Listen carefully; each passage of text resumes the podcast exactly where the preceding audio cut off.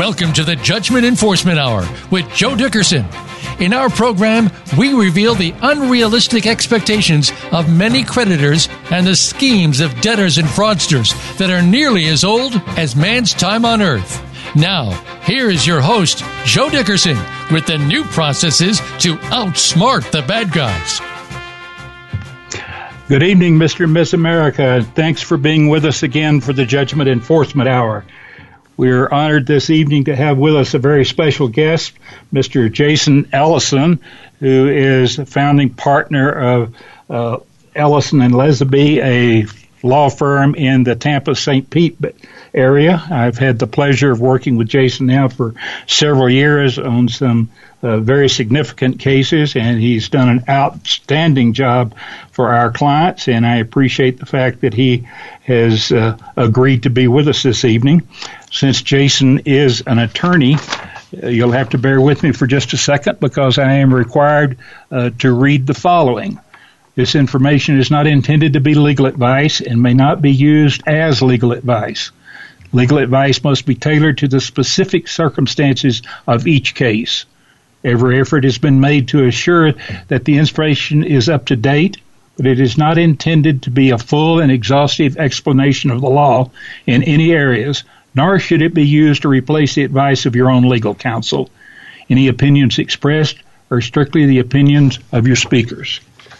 With that behind us, Mr. Ellison, thank you for joining us. And I would like for you to be kind enough to give our listeners a little bit of your background and a little information about your practice of law before we get into the meat of our program this evening, uh, which will be researching fraud and uh, recovering your money. Uh, we're going to be talking uh, specifically about several points of law and uh, Jason, go right ahead, sir. All right. Thanks, Jim, uh, for having me. Uh, as, as Joe mentioned, my name is Jason Ellison. I'm an attorney, a licensed attorney in the state of Florida. I practice in the Tampa, St. Petersburg area of Florida, but my practice spans throughout the entire state of Florida. I'm licensed in all state courts in the state of Florida, as well as the northern, middle, and southern districts of Florida uh, federal courts, as well as the 11th Circuit Court of Appeals. Uh, my practice spans a, uh, a pretty expansive list of, of business uh, law practice, uh, both in real estate and businesses, from corporate representations uh, to uh, real estate uh, litigation actions, um, but with a primary focus on judgment collection. It was earlier in my career whenever I realized that getting the judgment, getting the piece of paper, wasn't the end of the story it wasn't uh, it wasn't really a win because my clients hadn't actually collected anything. They hadn't actually succeeded yet. Uh, they may have won uh, the battle, uh, but until you actually have the money in hand, you haven't actually won anything.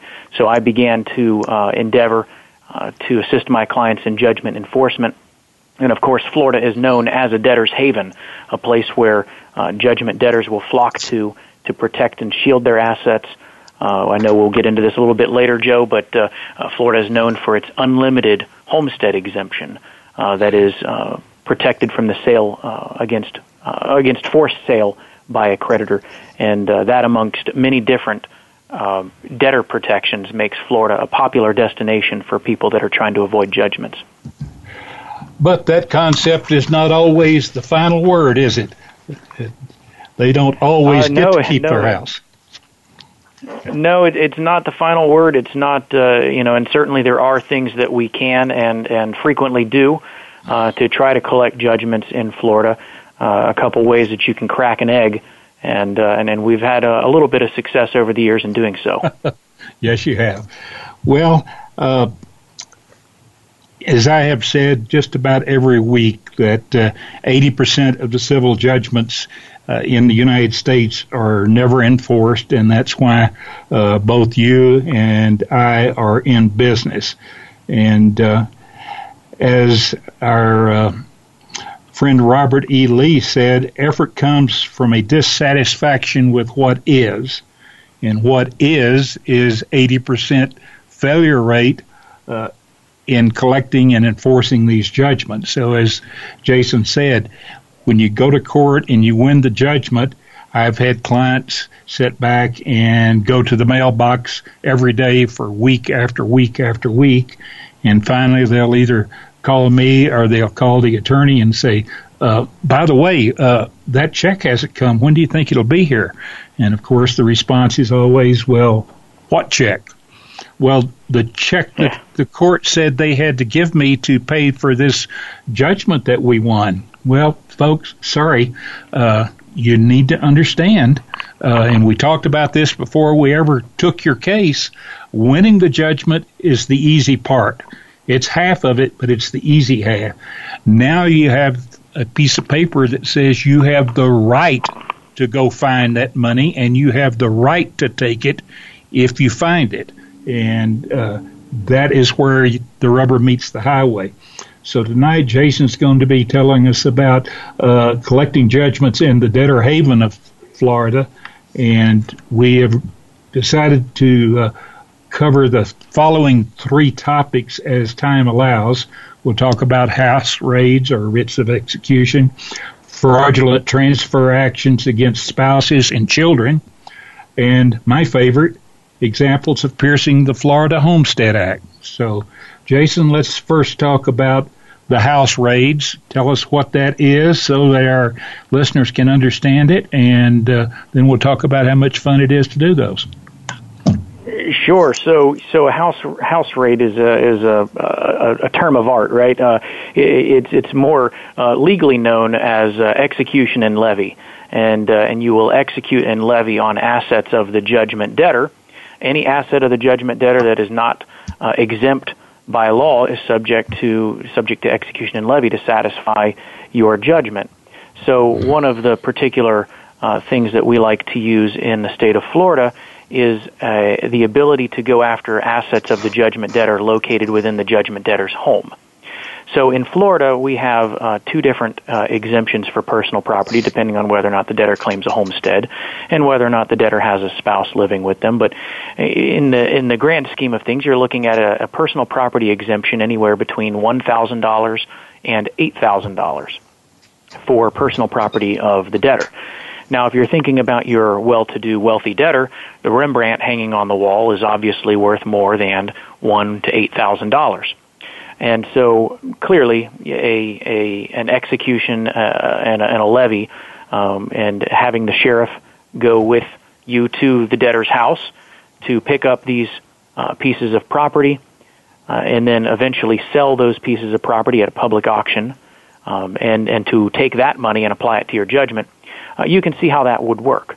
You can see if uh, if a, a very well-to-do uh, individual is living in a multi-million dollar home, chances are the personal property located inside that multi-million dollar home could be sold to satisfy, at least in part, satisfy uh, the judgment that you've obtained against such an individual. Uh, but that doesn't necessarily mean that this type of execution or this type of judgment collection activity should only be utilized against persons who have a, a multi-million dollar home or who you know have a Rembrandt hanging on the wall. This particular strategy is utilized, and, and I have utilized it frequently when it's time to demonstrate to the judgment debtor that you have the capability of invading their life. And there's no more sacred place to invade than a person's home. And uh, many times, uh, we, and, and in the past, I've had an experience where uh, we will show up with the sheriff, and the sheriff uh, tells them what they're there to do.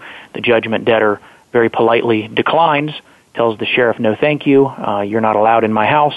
Uh, you don't have a warrant. You know that they've seen that on TV. Uh, you don't oh, have yeah. a warrant. You're not allowed in."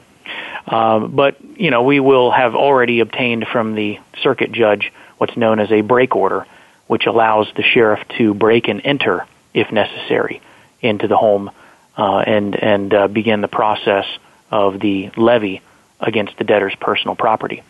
So, in such a circumstance, it may not be that the value of the personal property is there, but the value is in demonstrating to the judgment debtor what you're able to do. And regardless of whether or not they have personal property exemptions, uh, and, and depending on what that number is, for the judgment debtor. Um, those exemptions are heard by a judge in a subsequent court proceeding after the personal property has already been removed uh, from the house. So you can envision a, a situation where someone is is not thrilled with the concept that their personal property is being removed from their house, and all of a sudden they may find money uh, that they didn't have before to pay your judgment. Um, equally, uh, there there there are certainly uh, assets that are not subject to execution, um, such as retirement accounts, IRA accounts. Um, I can't force someone to uh, liquidate their IRA account. However, if they voluntarily liquidate their IRA account or take money out of their IRA account uh, to have us stop a levy that's in process, um, my clients are a lot of times more than happy to do so.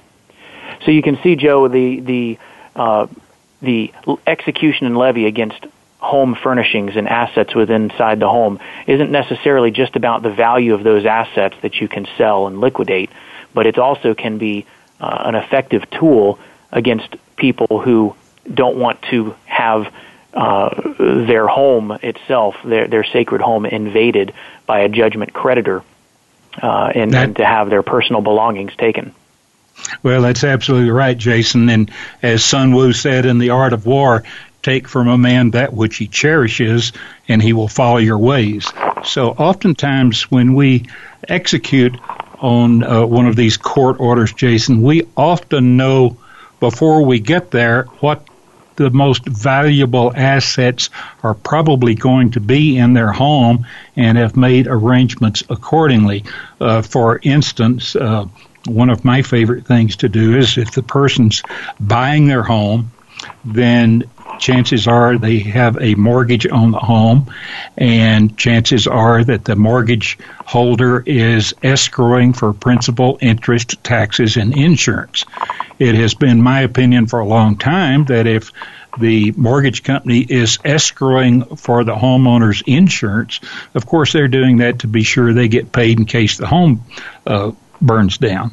And that is rightful as it should be. But if they're escrowing for that, a part of the monthly payment is for the payment of the insurance premium.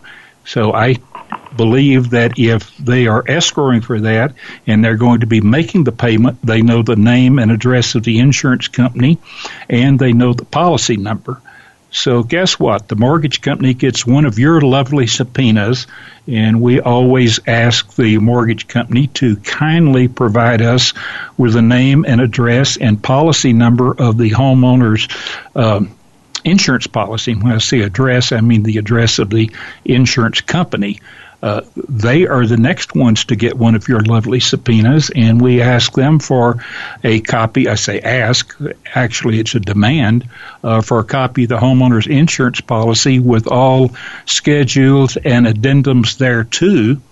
And upon that instrument, when we get it back, we will find itemized uh, the most valuable personal property that is owned by the homeowner. That includes their guns, their jewelry, their uh, expensive watches, uh, their artwork, their collectibles, uh, anything else that uh, is probably near and dear to their heart because they have that scheduled uh, beyond policy limits and they wouldn't be paying a premium on it one if they didn't own it and two if it wasn't near and dear to their hearts. So that is among the first things that we take when we're doing one of those raids. And Jason I want to also remind our listeners that we typically ask the court when that instrument is issued uh, to include in there uh, language that allows us to confiscate our debtors' computers, cell phones, and any other electronic communication devices, and further allows us the right to do a forensic analysis thereof. And that's where we often get a home run, and we can talk about that a little further uh, as we move along this afternoon. But uh, I just wanted to point those things out as we're talking about what we can accomplish with these raids. Well, that's a great point, Joe, and and to uh, you know uh, to to that point, you you know about certain things when you're walking in the door, and you know what you're expecting to see because you've done your homework, uh, and and you know what uh, the debtor boasts about on social media about you know what they have in their home, things of that nature. But some of the most valuable things that you get in one of these executions is what you didn't know about before. And uh, I'm, I'm reminded of a time in uh, in South Florida when we did one of these executions, and uh, and and sitting on the dining room table uh, was a bank statement for an entity of which the judgment debtor was not uh, on paper connected to. And uh, and the judgment debtor, you know, of course, uh, you know, we, we couldn't have found this entity, but for doing this, uh, but for doing this execution and finding this paperwork on the judgment debtor's uh, dining room table, um, evidencing the fact that he was actually uh, the puppet master controlling these organizations and shielding and hiding money through these organizations, uh, to which on paper he was never actually connected. So, uh, you know, and, and, the same thing can be found inside of cell phones, inside of computers. Um, so, yeah, to your credit, uh, Joe, uh, what you what you don't know uh, is is equally as valuable in one of these executions as the property that you know about uh, that you're going after.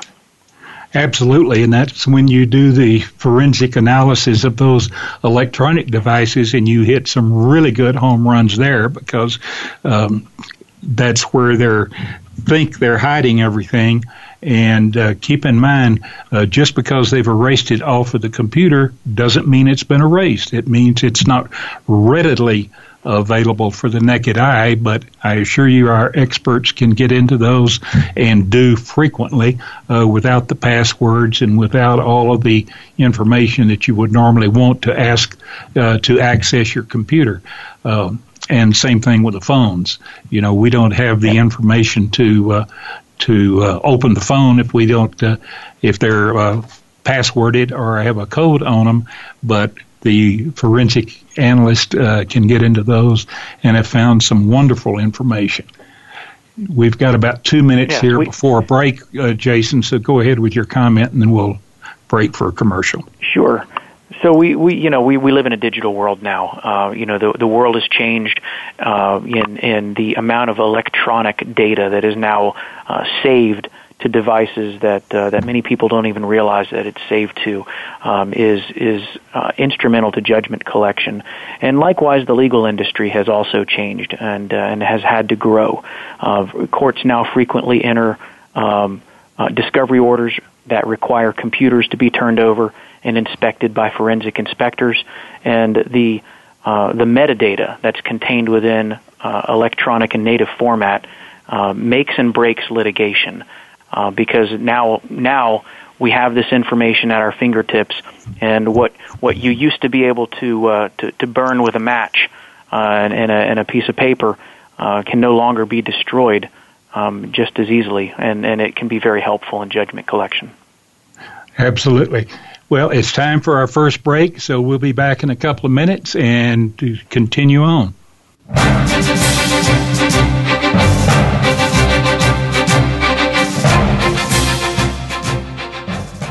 Think you've seen everything there is to see in online television? Let us surprise you. Visit VoiceAmerica.tv today for sports, health, business, and more on demand 24 7. Learn why 80% of civil money judgments are never enforced in the United States. Ensure that you have the best chance to actually recover your judgment and get the money the court awarded to you. Order a copy of Joe Dickerson's new book, Diagnostic and Prescriptive Judgment Enforcement. You can get your copy for just $24.95 with no shipping and handling costs. Call 303 974 5610 or order via email from Joe at financialforensicservices.com.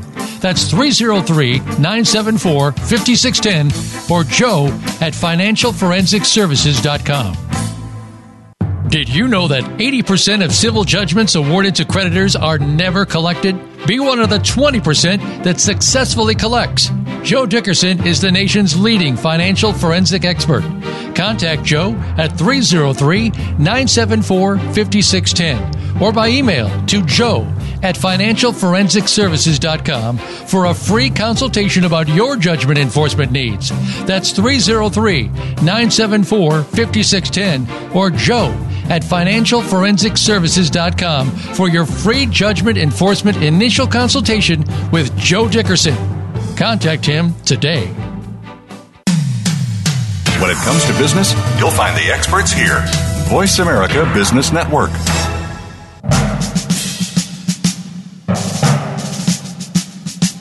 You are tuned in to the Judgment Enforcement Hour. To reach host Joe Dickerson or his guest this week, call into 1 866 472 5790. That's 1 866 472 5790. Now, back to the show.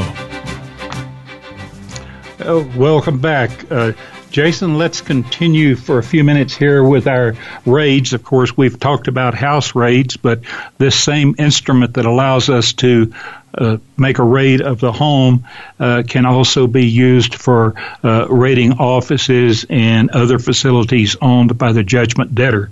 So, you want to speak briefly to that? Sure. So again, uh, the the technical application of the execution and levy is to obtain assets belonging to the judgment debtor. So we can utilize this procedure at any location where the judgment debtor uh, has assets. The judgment debtor is hiding assets at a, uh, a friend's house. If the judgment debtor is hiding assets at a significant other's house, uh, we can utilize this procedure to go in and get the judgment debtor's assets.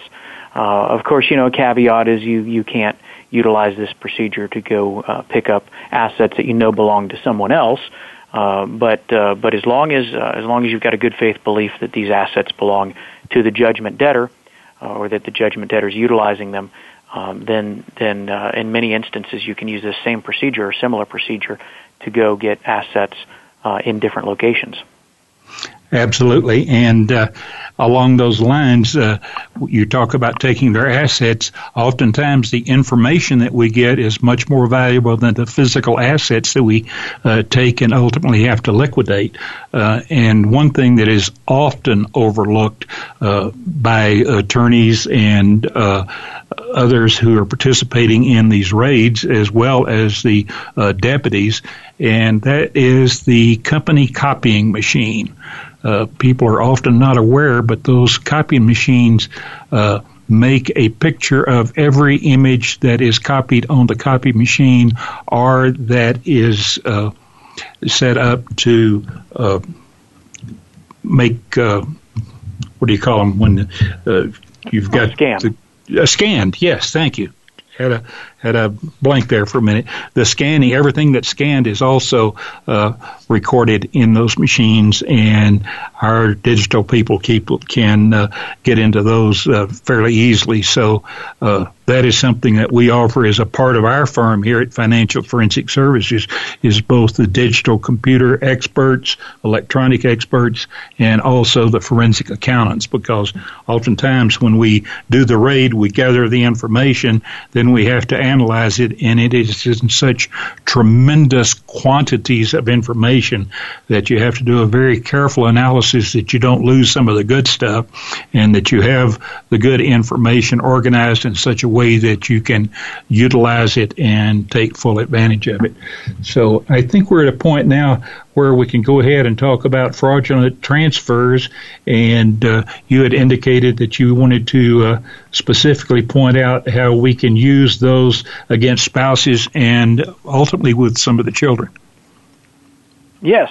Well, as you pointed out earlier in the show, uh, you, you, know, focusing on a judgment debtor's most valuable assets uh, and and uh, and, and fo- focusing your efforts there can a lot of times, um, you know, bring them to the table. And while we're not talking about an asset per se, when you start to pursue uh, that which a judgment debtor cares about the most, namely their spouse or their children, it can have um, uh, significant psychological impacts on them um, that would cause them to want to resolve things with you where they had been stubborn or very business minded about it before. So uh, we will, uh, again, uh, within the confines of the law, uh, always, uh, we'll be able to track and trace instances where the judgment debtor has made transfers of either assets or cash to family members, uh, a spouse, or their children. Um, and, and in the state of Florida, which is a subscriber to the Uniform Fraudulent Transfers Act, uh, at least Florida's variation of it, we will be able to then pursue that family member and file an, an additional piece of litigation or file in Florida what's known as a proceedings supplementary to execution against that family member in the same lawsuit and proceed and, and pursue collection of those assets that were fraudulently transferred. And so, um, you know, it, it it's not always uh, as um, as intentional as one might think. Of course, there's always the situation, and, and I'm, I'm dealing with this one right now, where a gentleman um, three months before we started uh, chasing him to get to get our judgment transferred virtually his only asset to his wife and uh, and and she didn't pay him any money. I just took his deposition last week. She didn't pay him any money. There's no you know no no uh, thing of value was exchanged for this asset. Um, he basically uh, just did it to get around the judgment uh, and and thinking that that was going to do the trick. Um, that's what Florida's fraudulent uh, transfer statute is is envisioned for. When someone takes an asset that would otherwise be subject to execution and they gift it or transferred away for less than reasonably equivalent value. A judgment debtor, uh, a judgment creditor is entitled to pursue not only the judgment debtor, but also the transferee of that asset uh, and, uh, and, and recover the asset. And in instances where the asset is no longer available, um, because it was, you know, uh, absconded with, driven off a cliff, or, or otherwise uh, uh, disappeared, we're also able to obtain now in Florida a judgment, uh, a money judgment against that transferee. And when you're talking about a a, uh, a spouse, uh, the judgment against the transferee can have additional benefits because now you may be able to attach marital property, which otherwise was not subject uh, to execution, at least in Florida, not subject to execution. So, uh, in, in, in instances where it's a little bit less obvious, is where a uh, judgment debtor will deposit um, earnings from his or her business into a joint bank account, uh, distributions, stock uh, that goes into a joint bank account. Uh, you may think that it is untouchable uh, by virtue of the fact that it's in a marital bank account in Florida. Marital assets many times are are exempt from execution of of only uh, the judgment creditor of one of the spouses. And you say, "Oh shucks, I can't I can't touch it because it's in a joint bank account." But if you sit back and, and uh, consider what assets had been placed into that account and by whom, and if the vast majority of the monies in that account were placed in there by your judgment debtor, and they were done so uh, satisfying the badges of fraud of Florida's Uniform Fraudulent Transfer Act, you may be able to establish a fraudulent transfer claim against the judgment debtor and his or her spouse, even though there wasn't that aha moment where they, they really said to themselves, I know what we'll do. We'll, will defraud our creditors. Uh, it's, it's effectively a constructive fraudulent transfer in that instance. So in, in now two instances, we see how we can utilize Florida's fraudulent transfer statute to pursue assets that the judgment debtor uh, had at one point, um, but then subsequently left the judgment debtor's hands uh, for for greener pastures. Uh, but we can claw that back and obtain that. Yeah, and I think we need to explain also that uh, how this works with the children because we're not the dirty old men that are harming our bad guys' uh, children.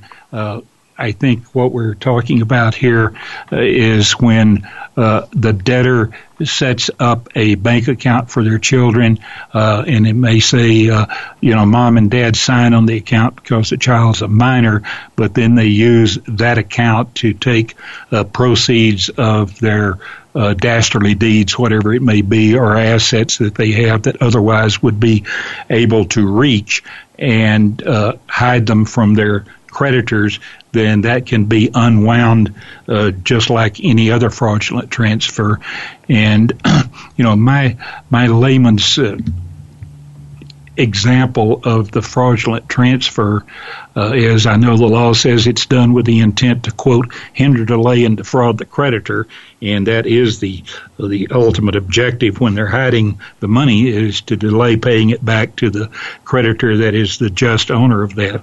But uh, what happens uh, from a practical and from a simple standpoint is that when you prove that that thing, that transfer uh, occurred uh, fraudulently for those purposes, then effectively the court order basically says uh, to the equivalent of that transfer didn't happen. We are unwinding it.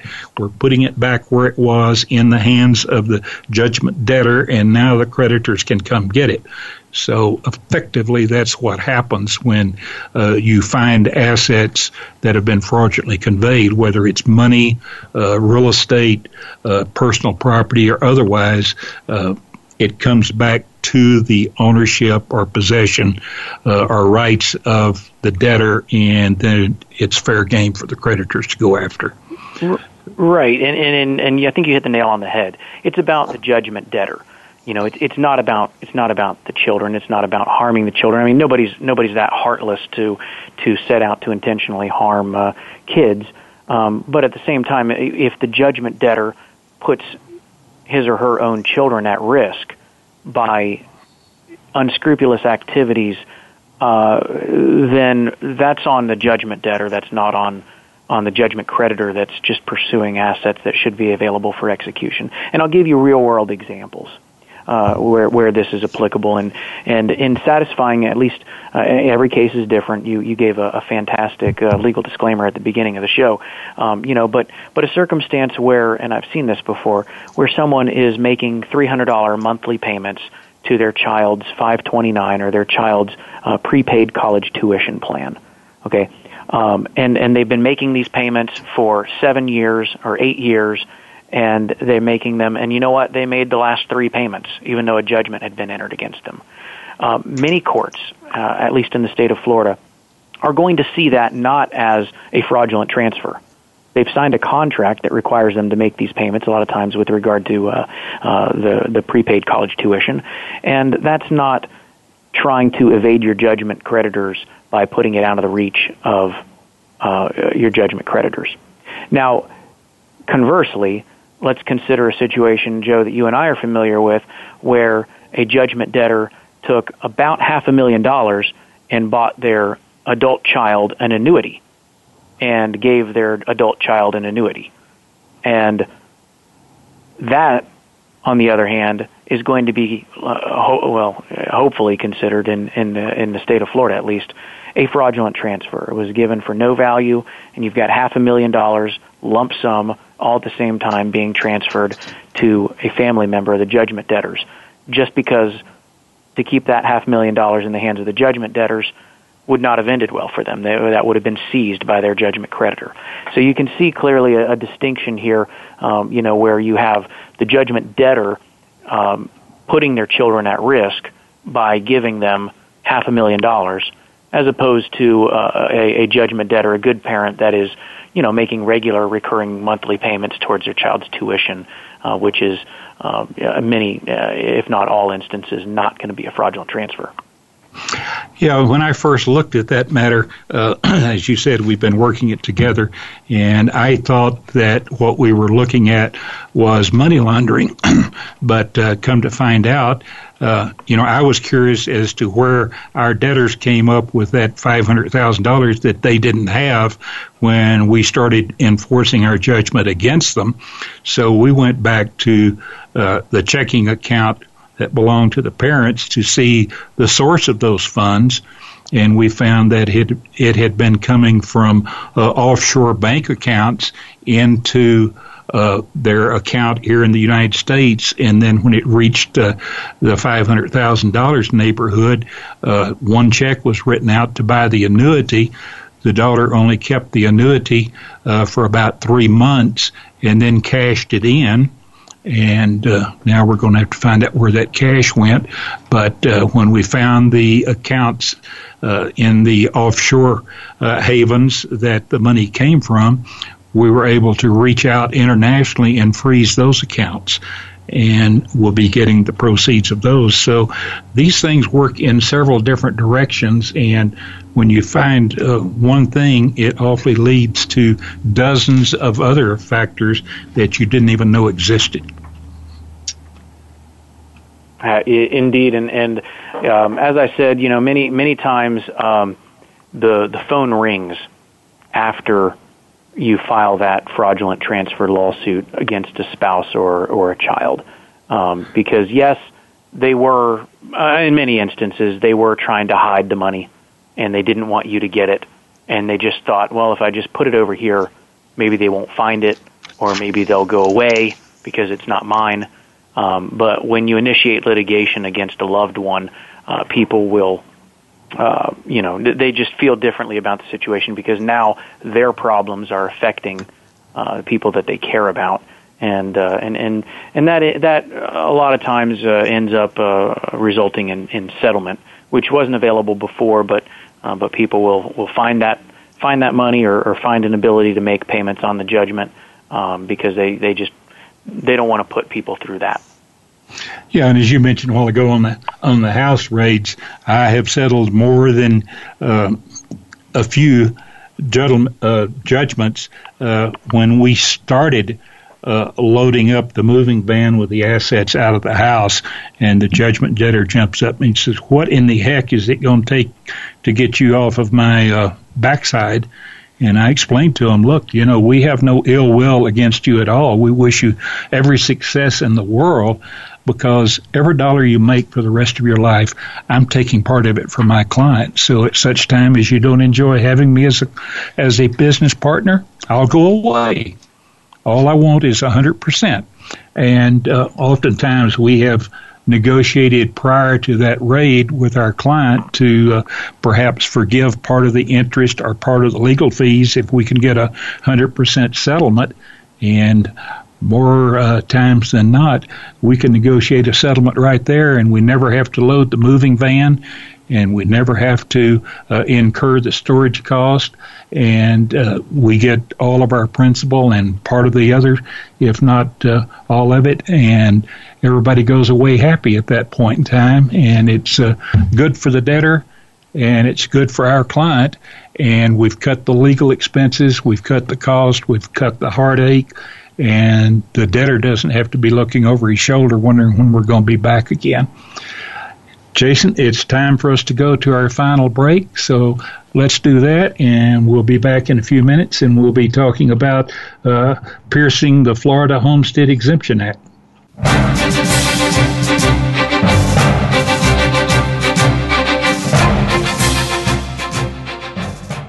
Become our friend on Facebook. Post your thoughts about our shows and network on our timeline. Visit facebook.com forward slash voice America. Did you know that 80% of civil judgments awarded to creditors are never collected? Be one of the 20% that successfully collects. Joe Dickerson is the nation's leading financial forensic expert. Contact Joe at 303 974 5610 or by email to joe at financialforensicservices.com for a free consultation about your judgment enforcement needs. That's 303 974 5610 or joe at financialforensicservices.com for your free judgment enforcement initial consultation with Joe Dickerson. Contact him today. Learn why 80% of civil money judgments are never enforced in the United States. Ensure that you have the best chance to actually recover your judgment and get the money the court awarded to you. Order a copy of Joe Dickerson's new book, Diagnostic and Prescriptive Judgment Enforcement. You can get your copy for just $24.95 with no shipping and handling costs. Call 303 974 5610 or order via email from Joe at financialforensicservices.com.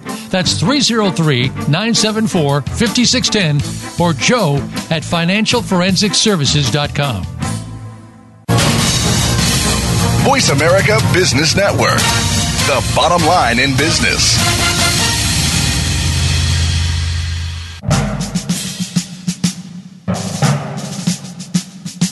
You are tuned in to the Judgment Enforcement Hour.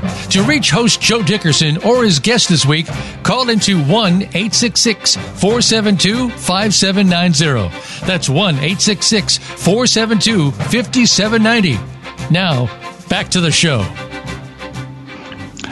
Well, welcome back, uh, Mr. Ms. America.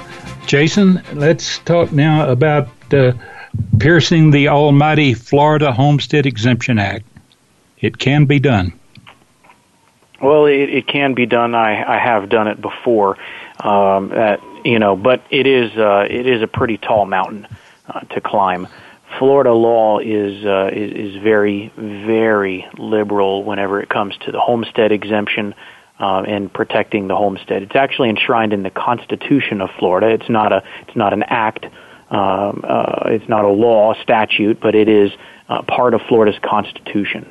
And really? so the constitutional exemption, um, uh, many of our listeners probably have, have heard something about it when you uh, uh, hear about someone flocking to Florida to take advantage of Florida's homestead exemption, and they they pile a bunch of money into a Florida homestead, and and then uh, it's exempt from execution. Uh, the bankruptcy code changed back in 2005, I believe, um, uh, sometime in that time frame, to uh, prevent abuses of Florida's homestead exemption. Uh, and uh, and now uh, a person's not able to just run to Florida.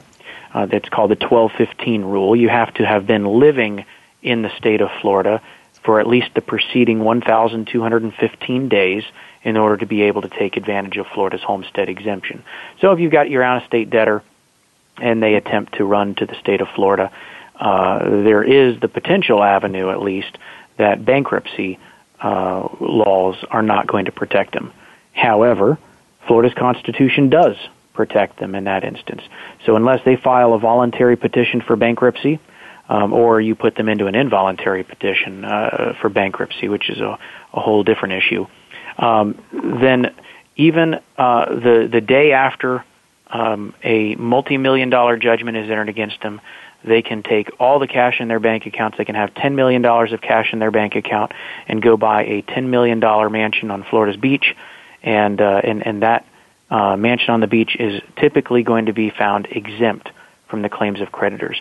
A Florida Supreme Court case even has uh, gone as far as to say, uh, we know that this is done with the intent to hinder, delay, or defraud a creditor, and uh, essentially that's okay. Florida's constitutional homestead exemption is that important that it doesn't matter. And, and so that's that's the mountain that you're that you're staring down when you're talking about trying to pierce Florida's homestead exemption. So a couple years ago, I'd put together and, and uh, participated in a uh, continuing legal education course on piercing um, the home the Florida's homestead um, and and and in that instance, we were discussing equitable liens and and potential equitable grounds to pierce Florida's homestead. There are various ways that you can pierce Florida's homestead uh, through equitable grounds. Obviously, the voluntary granting of a mortgage. Um, you know, our, our favorite bank that we have a mortgage against. You can't take out the mortgage, borrow the money, and and then thumb your nose at the bank and say, you know, thanks for the money. We'll be seeing you later not pay them, uh, they can foreclose. That's a voluntary lien. That's one of the exceptions uh, to Florida's homestead exemption. Um, another uh, exception typically can be if you can trace your exact money into the homestead. This is uh, the instance where someone literally robs you of a million dollars and takes that million dollars and immediately transfers it to the title company and buys buys a house in Florida. Okay, that we can trace the exact proceeds uh, it's likely that we may be able to pierce Florida's homestead. But if you don't slide within one of these narrow exceptions, it's going to be very difficult um, to pierce Florida's homestead. Yeah, I have run across examples like you were talking about before, uh, where they take all of the cash that they have, uh, buy an expensive piece of property, and take the homestead exemption on it. And of course, the next thing they do uh, once they've taken their homestead exemption is they will go out and refinance the property, uh, take 95% of their cash back and oftentimes move it into an offshore bank account that gives them American Express cards, and they live off of their American Express cards, which uh, then debit their offshore uh, checking accounts to pay their monthly bills, and they don't have to have very much cash to operate on at that point in time. Mm-hmm. So you have to have to go back and break all that and follow it. But uh, so I'm thinking of two instances where we have um, uh, been successful in uh, in, in uh, dealing with Florida's homestead. The first instance is where we actually uh, we were too late, um, but you know we were still successful, and and it, and it looks something like this: we had um, successfully obtained an order from the court freezing proceeds and directing the debtors to not move the proceeds out of a bank account. A couple hundred thousand, three, four, five, six hundred thousand dollars. I can't recall the exact number, but it was significant amount of money. Uh, we obtained that order against the judgment debtors, and uh, and, and the judgment debtors um, immediately fled to Florida, uh, established a Florida bank account, moved the proceeds to that Florida bank account, transferred them to a title company, and bought a house in a luxurious uh, neighborhood in the Orlando area, and then said, "Ha ha, Homestead can't touch me."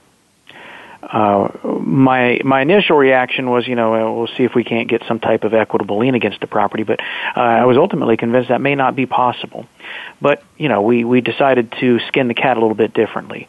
What we did in that instance is we sought civil contempt of court against the judgment debtors because they had been directed not to move those assets. They had been directed by a judge, you shall not move these assets, and they did. And they had the ability to put the assets back. All they had to do was sell their real estate, and then they could put the assets, the cash, back into the bank account. So what we were going to do is we were going to hold them in civil contempt of court and ask a judge to incarcerate them and put them in jail until such time as they complied with the court order and sold the real estate and put the money back in the bank account. Needless to say, we had a voluntary mortgage placed against the property within a couple weeks' time, and our client received a satisfactory settlement from those particular judgment debtors. So it's Absolutely. not always about piercing. It's not always about piercing uh, the homestead. Sometimes you can think outside the box and, uh, and and get to the end result that you need to.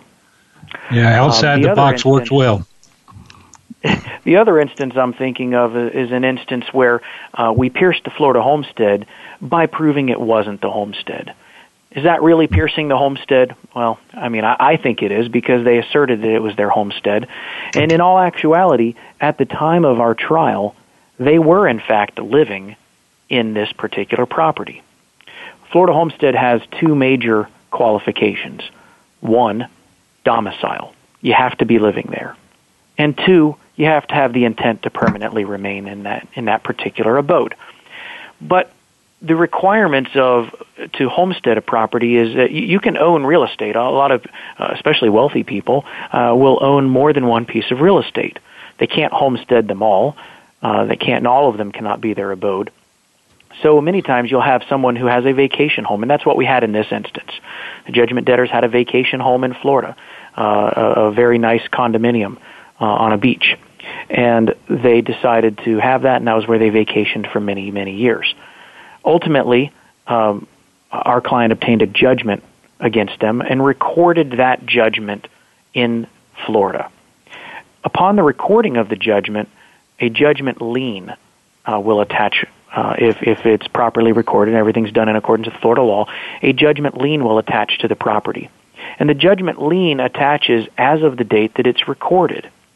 And what we argued in this particular matter was it doesn't it didn't matter that the judgment debtors moved into the property a year or two after our judgment lien attached.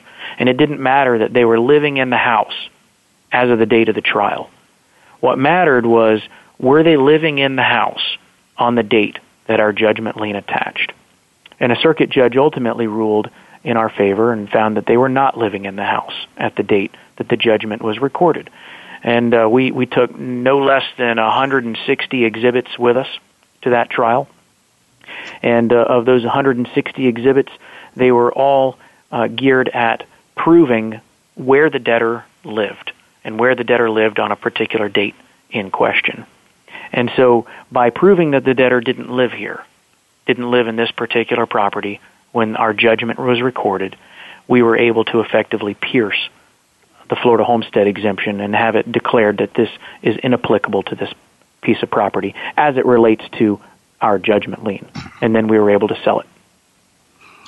Yeah, we had a very similar case that you and I worked, if you recall, uh, also on a, a high rise condominium on the beach in Florida, and our debtor claimed homestead on that.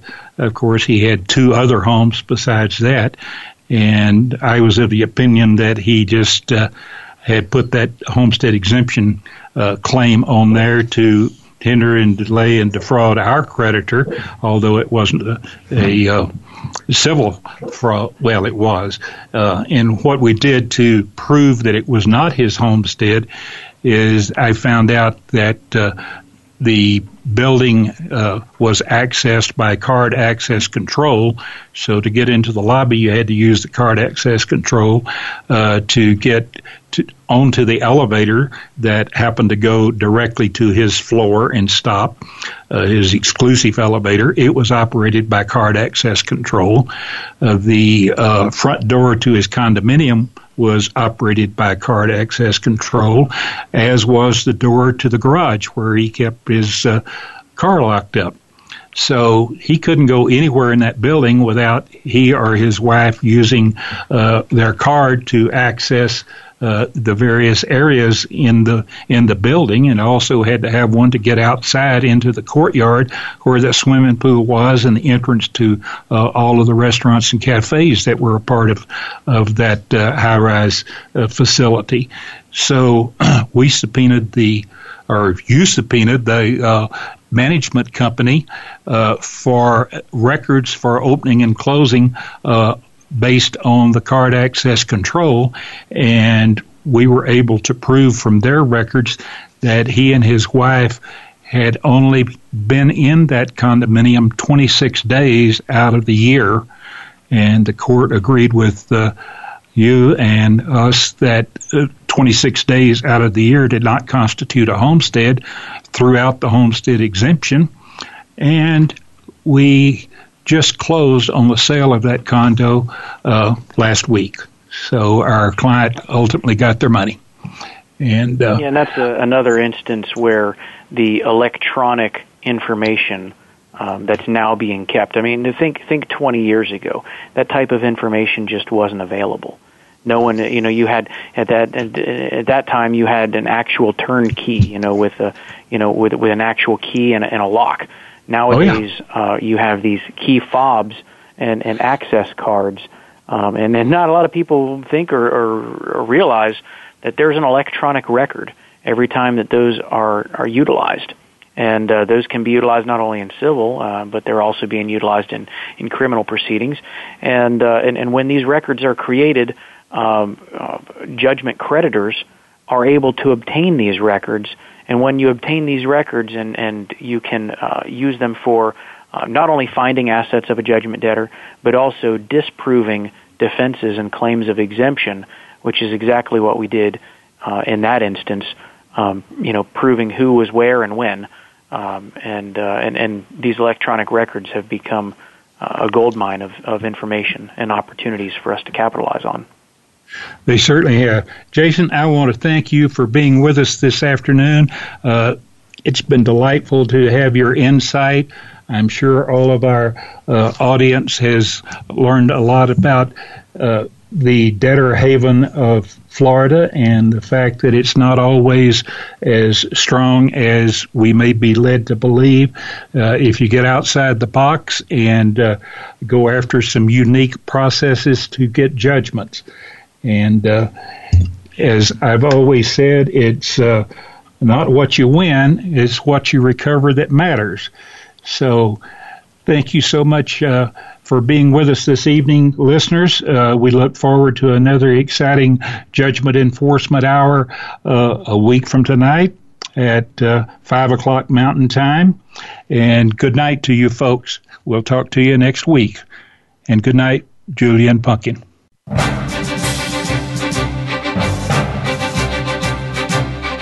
Thank you for tuning in to the Judgment Enforcement Hour. Be sure to join Joe Dickerson and another guest next Wednesday at 7 p.m. Eastern Time and 4 p.m. Pacific Time on the Voice America Business Channel. We'll bring you more case studies and advice next week.